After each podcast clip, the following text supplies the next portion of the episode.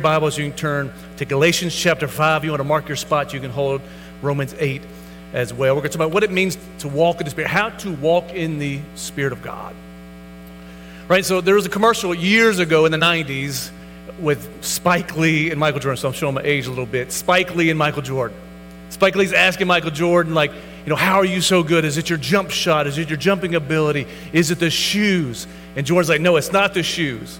He's like, man, it's got to be the shoes. And he says it over and over again. Why? Because the shoes determine how you walk. If you don't believe me, guys, if you go put on some high heeled shoes, it'll change the way you walk. They actually have a, a, a race that people run or race in high heeled shoes for some stupid reason. If you don't believe me, put on your work boots. You walk differently when you have your work boots on.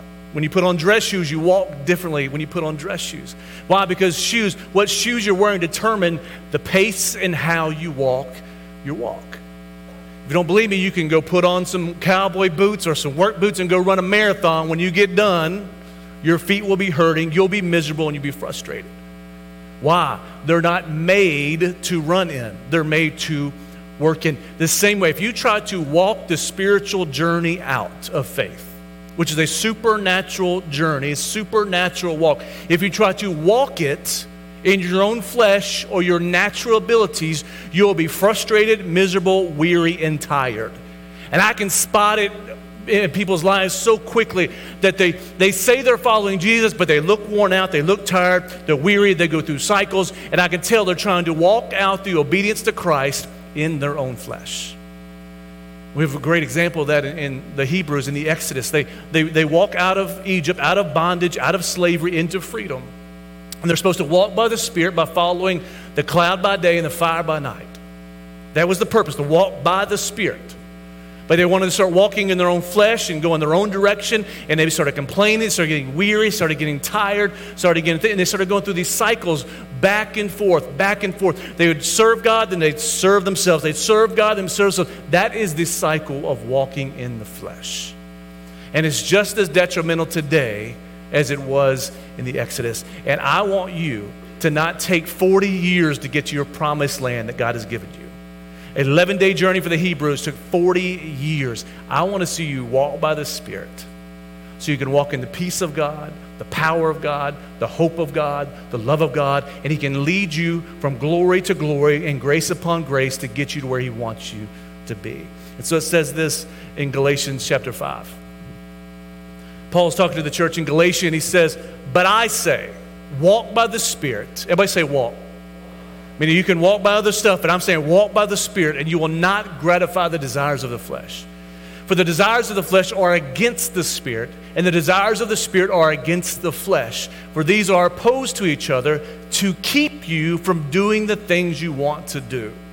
But if you are led by the Spirit, everybody say led. In just two verses, he's already said, walk and be led by the Holy Spirit. You are not under the law.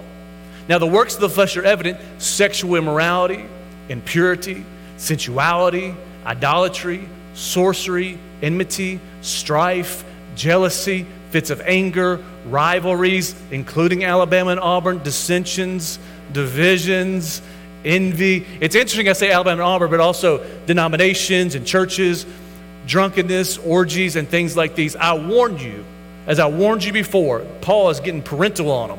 I, I warned you once, I'm warning you again that those who do such things will not inherit the kingdom of God.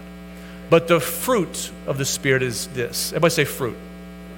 So he said, walk by and be led by. Now, the fruit of the Spirit is love, joy, peace, patience, kindness, goodness, faithfulness, gentleness, and self control. And against such things there is no law. And those who belong to Christ Jesus have crucified the flesh with its passions and desires. And if we live, I say live, by the Spirit, let us also what? Keep in step with the Spirit. Let us not become conceited, provoking one another, envying one another. He says five things about being in the Spirit in these, these few verses. It's almost like Paul is trying to reiterate hey, listen, you have to get this. We're called to walk by the Spirit, to live by the Spirit, to have the fruit of the Spirit, to, to, to uh, keep up in step with the Spirit. All these things, he's saying the Spirit, the Spirit, the Spirit, the Spirit, the Spirit, the Spirit, the Spirit, over and over again. But if you remember in verse 1, he says, or verse 16, he says, But I say to you. And what Paul was trying to do was he was addressing this liberality of grace where people thought since they had God's grace and the blood of Jesus covered sin, they could live however they wanted to live. He said, no, no. But I say, if you're actually led by the Holy Spirit, you're not going to do those things. He's actually also said in the chapter 5 about the legalism. Well, if you're actually led by the Holy Spirit, there is no law because you're led by the Holy Spirit.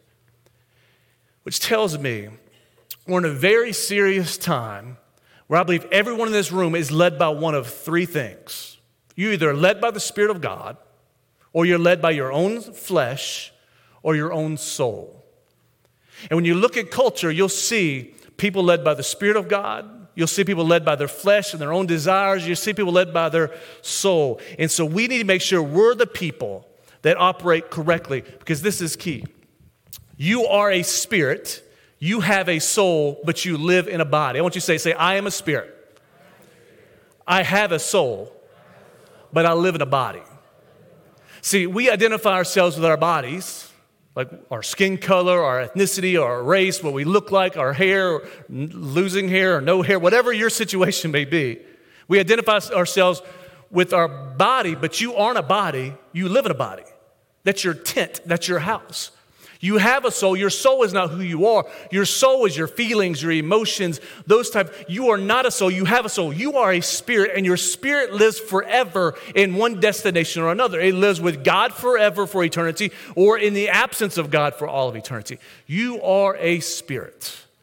That's why he's overly, overly, overly communicating to walk by the Spirit, to be led by the Spirit, to keep in step with the Spirit, to have the fruit of the Spirit. He says this is Thessalonians Now may the God of peace himself sanctify you completely. Sanctify means purify, to consecrate you, to make you more like Jesus completely. And may your whole what? Spirit and soul and body be kept blameless at the coming of our Lord Jesus Christ. You are a spirit. You have a soul, but you live in a body. The question I would ask you is why do you spend more time making sure your body looks good instead of making sure your spirit looks good? You are a spirit being. You have a soul. You live in a body. And if you can get that order correct, it changes everything about you. So your spirit is your innermost person. That, that's who you've always been eternally. But you were given a body. Your spirit is eternal. It always has been, always will be in the presence of God. And then you return back to God after you die. But your body's just a tent or, or the house that you live in while you're here on earth. Your soul is this meeting place between your body and your spirit. But you need to realize this is who you really are. Your soul will fade away, your body will fade away. This remains forever. So your body is your world consciousness. It's how you interact with the world. It's how you touch the world. It's how you feel the world. It's your five senses. It's how you process the world. It's how you see the world, how you hear the world, how you taste the world. It's all it's it's how you interact with all the rest of creation. It's the outermost level, and actually it's the most unimportant important level. But you also have a soul. Your soul is your self-consciousness. It's your emotions. It's your psyche, psychology. It's how you think about things, how you process things. It's actually how many people view their identity is how they feel about themselves. It's self esteem, it's self consciousness, it's all these things. It's your emotions, it's your will. It's where you choose to, to do something or not do it. And one of the problems with your soul is there's actually power in your soul. One of the greatest books written is by Watchman Nee, who calls it the latent power of the soul that every single religion and new age function in the world is trying to tap into the power of the soul. He said, why is it important? Because there's power, there's power of self. The Deepak Chopra, whom you may have heard of, said stuff like this. He's talking about the soul power. He says, stop giving away your power. He says, examine why it's good to be a victim. Really? Why? Because there's power. If I, if I have soul power, if I'm a victim, I draw people into my weakness and I take their power away from them. Develop your core self, meaning your soul. Align yourself with the flow of evolution or personal growth. See, your soul is where a lot of the stuff we see going on today takes place. Why is it so important for the, the homosexual agenda for us to validate somebody else's identity? Because that's their soul. That, that's, that's where they feel like I am this or I'm, it's in their soul. And, and when you start trying to examine the world, the world is all living off soul power. Me and mine and how I feel, what I want, what I desire, what I feel, what I, my freedom, my liberty, all of that is soul power. And the soul is where the, the body and the spirit interact together. It's where you process your mind and your emotions with the things of the spirit. And so, if you're being led by the soul, you're actually bringing your spirit into your soul to process things backwards. But the deepest layer you have is your spirit. And the spirit is this but we are in more than just a body or a soul within. We have a part that's deeper than our soul, our spirit which is the deepest and most hidden part of our being. By our spirit, we can contact the spiritual realm. No other creature was created with this third part, the spirit within. By our spirit, God is real to us, and we can contact Him, receive Him, contain Him, and fellowship with Him. Only in the spirit. You don't, you don't fellowship with God in your mind. You can renew your mind with the word, but you commune with God through your spirit. Spirit to spirit communion. And your spirit is your God consciousness. It's where you're aware of the presence of God. It's where you're aware of the leading of the Spirit. It's where you're aware of the truth of God's Word. It's where all this takes place. And that is where your conscience lives. That's where everything happens. But so many believers just worship through their body. You know, I, I, don't really see God. I don't really, you know, think about God. I'll go to church, but I never really actually commune with Him. Or they're soul believers where it's about their emotions. Well, I didn't feel the presence of God today. Or, you know, I didn't feel that, or I wasn't touched. And that soul level, the spirit level is a communion with the creator of your spirit. And walk by the spirit, you must know that you can walk by your flesh, walk by your soul, or walk by your spirit. And there is a proper order. In that Thessalonians verse, it says spirit, soul, then body. The proper order is spirit, soul, body. We are supposed to walk by the spirit, which then should influence our soul, which then interacts how we interact with other people. But the world operates body, soul, and spirit. How do you know that? People, when they get their identity from their sexuality, it's because they're getting their identity from their flesh and turning that into their identity, and they're trying to make that influence their spirit. See, the world operates from the outside in, but the spirit operates from the inside out. That's why Paul says, work out your salvation with fear and trembling. He's saying, work out what I did in your spirit into your mind, into your emotions, into your will. Work out what I did in your spirit into your body. All of it's supposed to conform to your spirit. Your body and your soul should never, should never dictate what the spirit does. And so, half of spiritual warfare is this interaction. The world is trying to bring stuff through your emotions or through your senses. It's trying to bring stuff to you to try to get it into your spirit. But God is trying to get what's in your spirit out of you to conform your whole body be sanctified your hands, your eyes, your ears, your mind, your heart, all of it. And so, when you think about spiritual warfare, it's so easy to think it's this battle between demons and battles between this. But Paul literally said, Your flesh and your spirit are opposed to one another. And the Pentecostals are real, real quick to stomp our feet and rebuke some demons, but you need to rebuke in your flesh more than you rebuke some demons. Because your body is trying to tell your spirit what to do. When you start walking in the spirit, your spirit begins, begins to tell your body what to do. And so when you're walking in the flesh, it means you're led by your own desires. You're led by what you want, what you physically want. Many times it's sexual or it's money or it's the, your flesh is telling you what you want to do. And when you're walking in the flesh, you end up being tired continually because you're trying to obtain fulfillment and contentment and joy through work and through effort.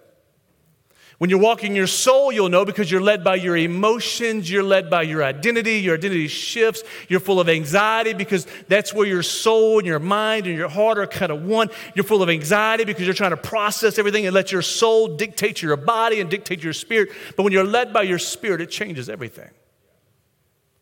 See, my spirit tells my mind what to think. My spirit tells my body what to do. My spirit, my, everything else conforms to my spirit. And when you're walking in the Spirit, it's living the inside out life instead of the outside in. If you get nothing else today, you need to get this. The whole Christian walk is not a religion to be applied to your life. It's not a tradition to keep up because your parents went to church or your parents were this denomination. It's not an outside influence thing, it's an inside influence thing. That when God touches you and you're regenerated, you're born again, He gives you a new spirit that is holy, that is renewed, that's in communion and touch with the Spirit of God. And He wants that, what's living on inside of you, to begin to transform everything outside of you. And you begin to walk the inside out life. But if we're honest, most of us walk from the outside in. We walk based on what the news tells us, based off what culture tells us, based off what our family tells us, based off what we feel, based off our emotions, based off our own decisions. We walk based on the outside in. But I'm here to tell you, you will never experience the fruit of the Spirit walking from the outside in. You only experience the fruit of the Spirit by walking the inside out life. And Paul says it again in Romans. He says it this way He says, For God has done what the law, weakened by the flesh, could not do. Meaning, your flesh can never satisfy the law. That is why the flesh is tired and broken and weary. By sending his own son in the likeness of sinful flesh, and for sin, he condemned sin in the flesh in order that the righteous requirement of the law might be fulfilled in us, who walk not according to the flesh, but according to the Spirit of God. For those who live according to the flesh set their minds or their soul. The word for soul in the Bible is psyche, psychological, psychology, psychiatrist, the minds of the things of the flesh. But those who live according to the Spirit set their minds or their souls on the things of the Spirit, meaning they're starting to set the inside, determine the outside effects. For to set the mind on the flesh is death, but to set the mind on the Spirit is life and peace. For the mind that is set on the flesh is hostile to God for does not submit to God's law. Indeed, it cannot. But those who are in the flesh cannot please God. You, however, everybody say, however. So he's saying all these people walking in the flesh, trying to satisfy God the flesh, trying to satisfy, satisfy themselves the flesh. He's saying that's it. But you, however, are not in the flesh, but in the Spirit, if in fact the Spirit of God dwells in you. For anyone who does not have the Spirit of Christ does not belong to him. But if Christ is in you, although the body is dead because of sin, the Spirit is life because of righteousness. What he's saying is, your flesh may be corrupt, your flesh may be sinful, your flesh may be this, but the Spirit on the inside of you has been made what? Righteous. And so, no matter what your flesh feels like or thinks, no matter what your mind thinks, the inside of you has been made righteous. Now, the goal is to work out that righteousness into my soul, into my body, into my hands, into my life. That is walking in the Spirit. And he says, if the spirit of him who raised Jesus from the dead dwells in you, he who raised Christ from the dead will also give life to your mortal bodies through his spirit who dwells in you. What he is saying is if the Spirit of God that raised Jesus Christ from the dead, that resurrected Christ out of the tomb, back on earth, and ascended in heaven, if he's in you, why in the world are you letting your body tell you what to do when the same Spirit that's in Jesus is in you? If he can resurrect you, he can resurrect your walk, he can resurrect your marriage, he can resurrect your life, but you have to be led. At what point did we stop and say, Nah, I got this?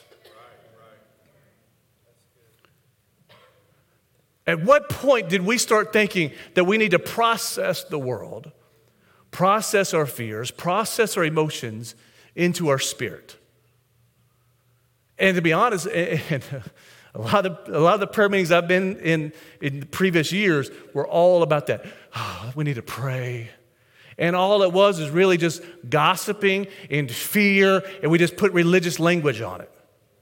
And what we're really doing is bringing all those things into our, our mind and our psyche and our soul and our spirit. We're just bringing it all down in there and saying, Oh, God, help us. No, God wants you to take what's in here the power of Christ, the righteousness of Christ, the freedom of Christ, the joy of Christ, the peace of He wants you to bring that out in prayer. See, prayer is more about bringing God's kingdom than it is complaining about the world. And when you begin to walk this inside out life, it changes everything about you. And, and one of the greatest illustrations I've seen, I was, I was flying, I don't know where I was flying from, Kalamazoo or somewhere, and, I was in Detroit Airport. I love Detroit Airport because it's wide open, and they have this power walk in this tunnel underneath the tarmac.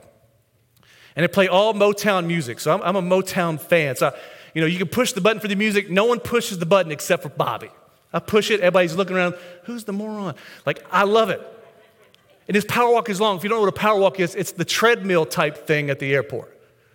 Right? So with long distance, you can get on that power walk and you begin to, to you can stand there if you're lazy and it'll just take you to your next spot. Or when you walk on it, you actually take up more ground quicker. And so when you're walking in the spirit, it's almost like you're, you're walking on one of these power walks. And so what's that mean? When you're on the power walk, you can actually cover more ground by walking slower. See, I, I can stand still and I'm passing people that are walking on the carpet. But if I start walking in my own power in the spirit, I actually cover twice as much ground as I would on my own. When you're on the power walk, you actually can lay down some burdens. I can actually set my bags down and I can stand there, and guess what? My bags may be coming with me, but I'm not carrying them under my own weight. When you're on the power walk, you actually bypass some temptations. You don't believe me? You can't just jump off that power walk anytime you want to. You see that Popeyes go by, Dunkin' Donuts, Starbucks. Boy, you, you, can, you can try to jump off, but you bypass them. While when you walk in the power of the Spirit, you'll bypass temptations that you don't let me stop at. See, when you walk in the Spirit, you're still walking, but you're walking by supernatural power and ability and deliverance that gets you from point A to point B faster than you could do it on. That's why when you walk in the Spirit, you actually walk slower, but cover more ground which for the American church is really difficult for us to grasp. We want to go, we want to go, we want to go, we want, we want to cover, we want to go. No, no, you actually, even taking Sabbath helps you get more work done because you get more work done trusting in the God of tomorrow than you do getting your hands dirty today. Walking in the Spirit, when you walk slower, you actually cover more ground because the Spirit actually moves you and gives you favor and advances you in ways you would never believe you're at. See, when you start to walk in the Spirit, it's like you're going through the airport, everyone else seems to be sitting still. You just keep moving forward. And you get to your destination that much quicker. Walking in the Spirit. Well, Pastor, how do we walk in the Spirit? I believe there's three things for you to walk in the Spirit. One, is you begin to walk in the spiritual awareness that God is always with you. Two, you begin to walk in, in the, the spiritual guidance the Holy Spirit wants to guide you with. And three, the spiritual freedom Jesus paid for you to have. So, number one is you walk in the Spirit by practicing spiritual awareness. By practicing spiritual awareness. Say, what's that mean? I thought God was omnipresent. Omnipresent just means God is everywhere at all times. We believe if you're a Christian, it's one of the, the characteristics of God that is immutable. I mean, it doesn't change.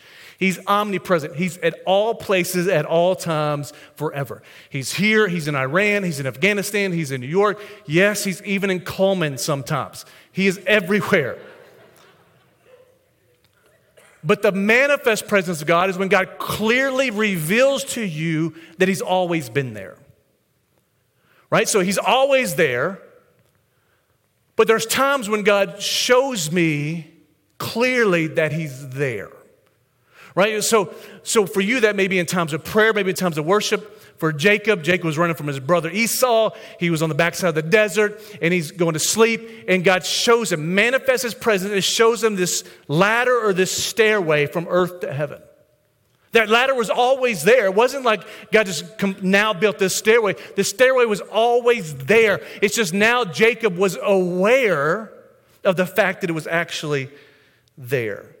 He had no idea, God, no idea God was there, but in the middle of that moment, he realized God was there. Uh, Alex McLaren, who's a commentator, said this way Every child of God, though lonely and earthly, has a ladder by the foot of his bed like the sunbeam which comes straight into the eyes of every gazer wherever he stands. There is a stairway to heaven in your bedroom. There's a stairway to heaven in this church. There's a stairway to heaven in your car. There's a stairway to heaven in your prayer closet. There's a stairway to heaven at your, at your job, wherever you may be. There's a stair. There's this portal where you, the presence of God is always interacting with earth, but it takes us to slow down to actually become aware of it. See, when you begin walking in the Spirit, you just walk in an awareness that every step I take, God is there. When I step out to my car, God is there. When I get in my car, God is there. When I go to work, God is there. My lunch break, God is there. When I go to church, God. See, walking in the Spirit is just this continual awareness that God's presence is with you. And it's a trained awareness. One person said this way the presence of God is the concentration of the Spirit's attention on God, remembering that He's always present. And all we have to do is recognize God as being intimately present within us. Then we may speak directly to Him every time we need to ask for His help or to know His will in moments of uncertainty and to do whatever He wants us to do in a way that pleases Him. See, to walk in the Spirit, you got to be aware that He's always with you. Always. There's never been a moment. If you could think back to your deepest, darkest sin, and it may have been the first quarter when Alabama was getting beat by Lane Kiffin last night. It's some, whatever your deepest, darkest sin is, God was still present with you there. Whether it was in high school or in college and you were way far away from God, you thought God had turned his eye to you. He was there. David couldn't believe. David said, Where can I go from your spirit? This same David, who when he sinned with Bathsheba, he thought maybe God, no, God was there. See, and when you train yourself to, to stretch your antennas spiritually, to always pick up on God's presence, it helps you walk in the peace of God. It helps you walk in the power of God. One of my favorite books of all time, and I know I say that about every book I've read, but it's Practicing the Presence by Brother Lawrence. Brother Lawrence was a, a Catholic monk who lived in a monastery. And he wrote this book, and, and it's just in tune. He talks about all these things. He would set up every morning in his little cell at the Catholic monastery coffee for him and coffee for God. And he would train himself to realize that God was sitting with him as he drank coffee. He would train himself that as he worked, God was working alongside of him. He trained himself as he walked from place to place that God was walking alongside of him. And when you learn to operate in that type of awareness, one, it diminishes your sin because it can be very difficult to sin when you know God is standing right next to you. It always brings a peace that no matter what comes against you, you know God is right there next to you. That if He's got your back, He's got you, He's with you. It's not like He's not seeing what's happening. And it changes everything. And Bill Bright of Campus Crusade, he, he has this exercise called spiritual breathing. And spiritual breathing is this exercise just to be aware that God's presence is with you. Do you realize God gave you breath? In the Garden of Eden, He breathed life into Adam. That breath that you have is that same breath I remember when I was an agnostic or atheist, in Buddhism, they, they call what they call um, conscious breathing. Conscious breathing is every breath you breathe in, they'd breathe in, they'd meditate. This is the breath of life. Without it, nothing exists. And they would just think about each breath. Why? Because they looked at each breath as a gift. Spiritual breathing is when you exhale, as confession, you exhale your sins, your burdens, your frustrations, but you inhale trust back in God. You exhale, God, forgive me. I'm weak, I'm broken, I'm tired. But you breathe in, God, you are so good and merciful. Your promises are yes and amen in Jesus. And as you do that, you begin to practice an awareness that each breath, God is in that breath. But two, it's not just enough for awareness. You have to do what the Holy Spirit actually says. And so you not only live by the Spirit, you also walk in the Spirit by following the Spirit's guidance. I mean, the Holy Spirit's trying to guide. Being walk in the Spirit, keeping in step with the Spirit means the Holy Spirit is going somewhere and He wants you to go along with Him. And for many of us, the problem gets when, when the Holy Spirit wants to move and we want to stay still. The Holy Spirit is not a target you hit, He's a person you walk with.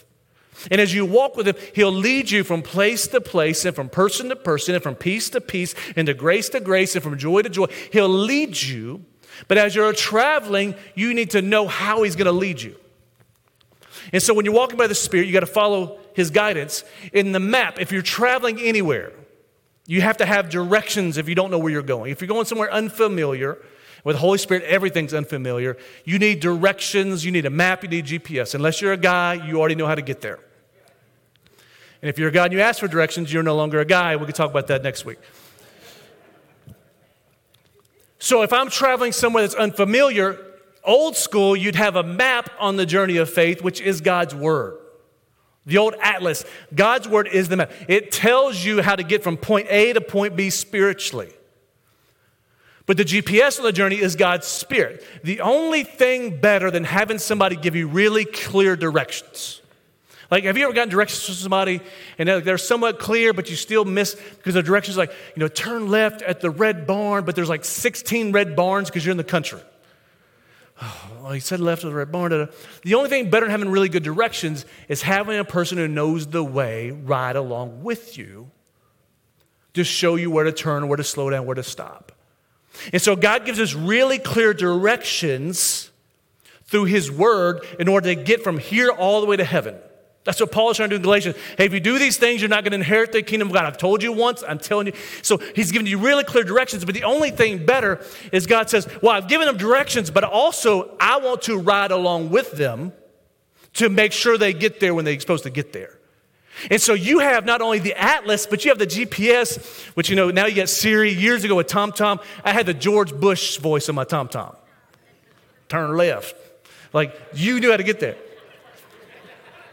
Don't judge me.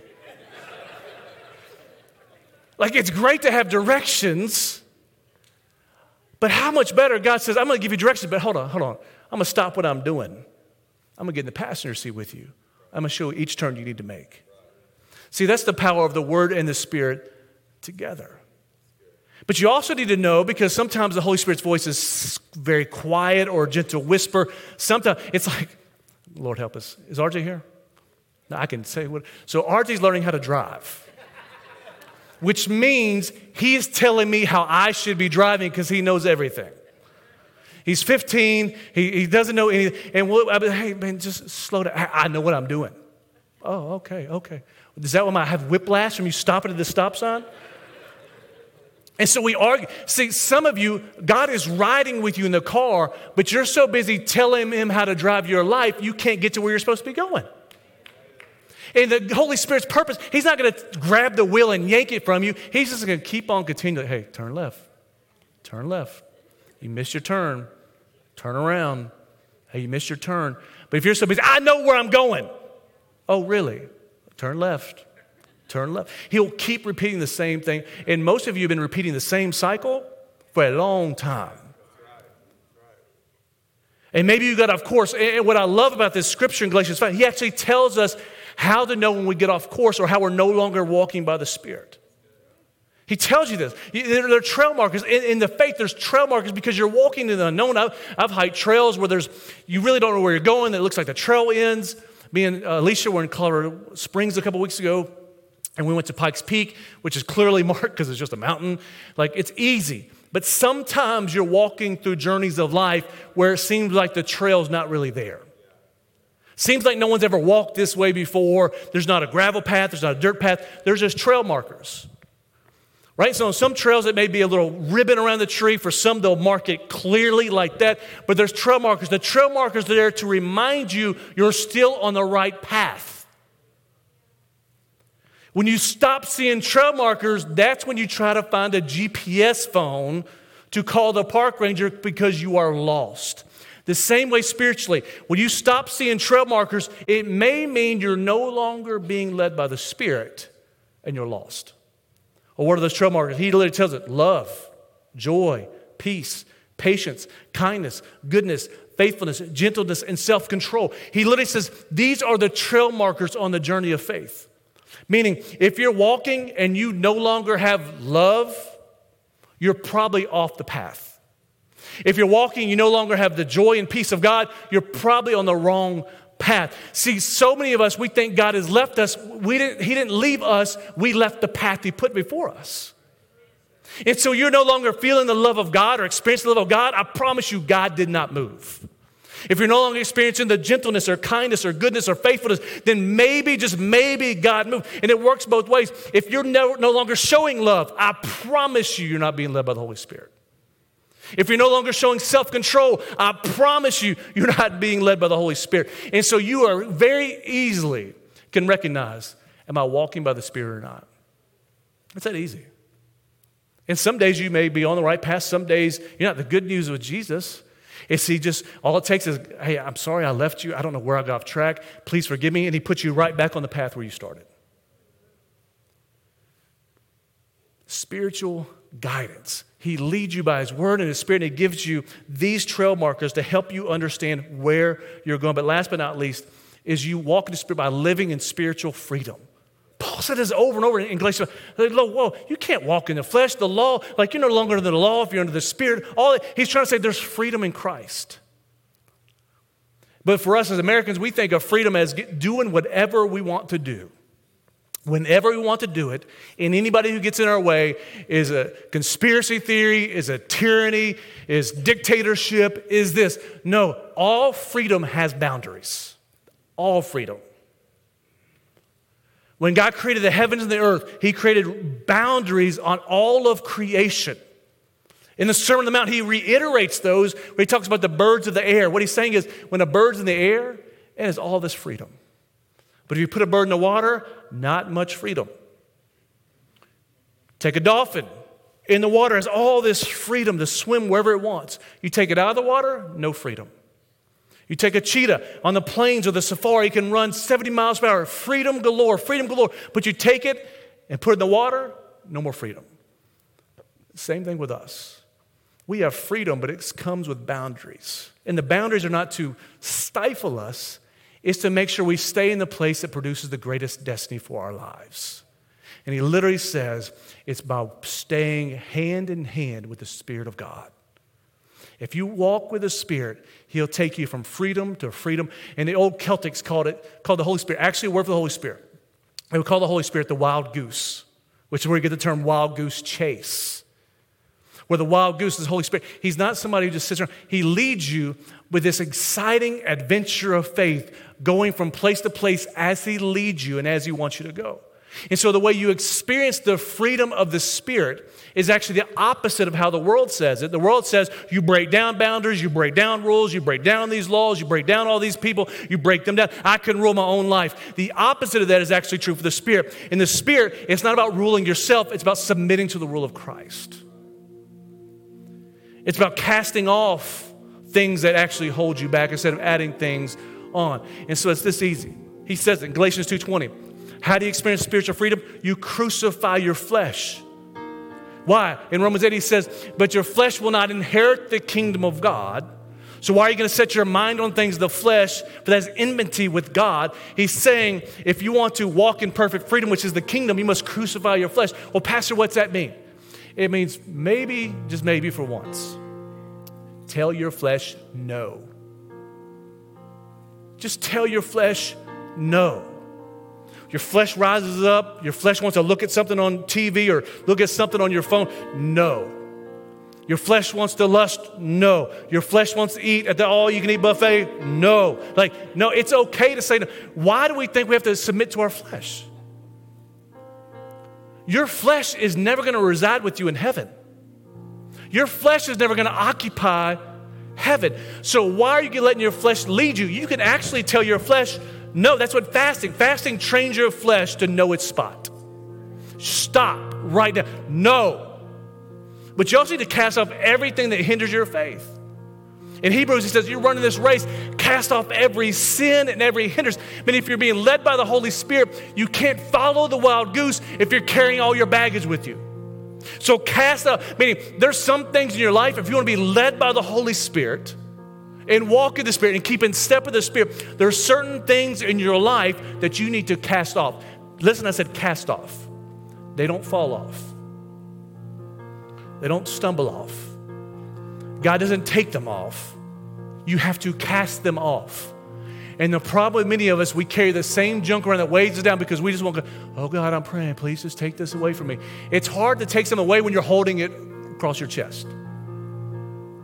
It's hard to cast them off when you have it in a backpack and you carry it with you everywhere. You have to cast some things off, meaning anything that prevents you from walking in the fruit of the Spirit or walking in the power of the Holy Spirit or walking in the holiness of the Holy Spirit, anything that hinders you, you're supposed to cast off.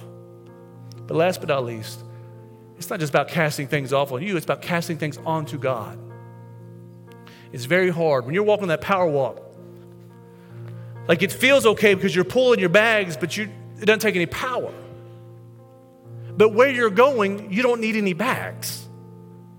If you're going to heaven, if you're, if you're occupying the kingdom, you don't need any bags in the kingdom of heaven because God provides everything you need. Even Jesus with the disciples says, hey, you don't need to pack a bag. You don't need to pack a sackcloth. You don't need to pack, just go where I tell you to go and I'll provide for you. So you can actually cast your cares and your burdens on the Lord. It says this in 1 Peter casting all your anxieties on Him. Why? Because He cares for you.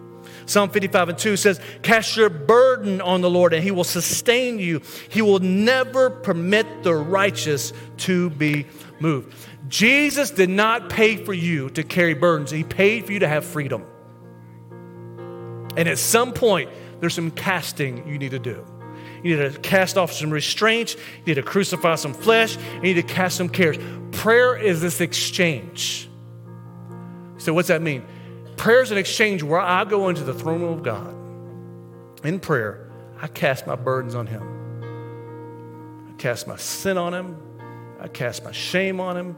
I cast my guilt on Him. I cast my issues on him. I cast my anxieties on him. I cast my burdens on him. I cast my pains on him. I cast my sickness on him. I cast my disease on him. I cast it on him. In return, he gives me his yoke, which is easy and light. He gives me his peace. He gives me his joy, his love, his mercy. His prayer should be a exchange. If you pray and you feel the exact same burdens as you did when you went in, you didn't pray, you talked. Or you prayed, you cast them down, and you said amen, and you started walking, uh, let me grab that back, and you pull it back. Prayer is this exchange of casting burdens and giving promises. That is the God we serve. If you would just bow your heads and close your eyes just for a quick second. I'm not going to take long. Walking in the Spirit. It's not some magical formula. It's simply becoming more aware of God's presence, of allowing Him to lead you and guide you step by step, not just in the pivotal moments of your life, not just in the big decisions of your life, but keeping in step with where He's leading you. But it's also living in spiritual freedom. You don't let your flesh get in the way. You cast off any sins or anything that hinders you from running the race with Him but you also cast your burdens on Him. And so maybe you, maybe you still live from the outside in. You live flesh to soul to spirit. And maybe you live that way because your spirit has never been transformed by the blood of Jesus. Your spirit's never been washed and cleansed and made new again. There's nothing to work out from your spirit because your spirit is still dead, dying, and corrupt. The only way to change that is not through some magical prayer it's not through some, you know, pastor, pray for me or pastor, show me what I need to do. No, none of that stuff works. The only way to change that is by repenting, confessing that you need Jesus, and allowing Him to give you a new spirit, and you begin to allow that new spirit to transform you from the inside out. It may take a while, but it makes you new on the inside. It starts to change the way you think, change the way you see, change the way you operate, change the way you act, change your behaviors, change your decisions. It may take a while, but it begins from the inside out. He said, That's me. I, I, need, I need to do that today. I need to confess my sin, my brokenness before Jesus. So he can give me a new spirit. That I begin walking in the spirit and be transformed from the inside out. I'm not going to have you stand up. Not going to have you come forward, but I do want to pray with you. And I want to point you in the right direction. He said, That's me, Pastor. Every head is bowed, every eye is closed. That's you. He said, No, that's me. Just want you to slip your hand up real quick. Thank you. Anybody else? Wait just a second. Father, in Jesus' name, we thank you so much for the promises of Jesus that are yes and amen promises of forgiveness, promises of mercy, and the promises of your Holy Spirit. And I pray for those who just raise their hands, Father, confessing you before, man, I pray this is the beginning of a new journey with your Spirit. I pray that you give them a new spirit that is holy, that is pure, that is undefiled. You give them the boldness and the courage to begin to work out their salvation with fear and trembling. Renew their mind, renew their body, renew their decisions, their behaviors, and everything. Father, also for everyone in this room, I just pray for a constant awareness of your presence as we come and as we go. I pray for spiritual guidance in every moment of the day to lead us from glory to glory and grace upon grace. And I pray for spiritual freedom, Father, those who have been going through cycles of sin and repentance and confession. I pray right now the cycles are broken in Jesus' name. They cast off restraints, they cast off shame, they cast off guilt, they cast off fear. And Father, begin to lay their burdens at your feet and they walk away hope, hope filled, free, joy filled, powerful, and led and empowered by your Holy Spirit. In Jesus' holy name. And all God's people said, Amen. You can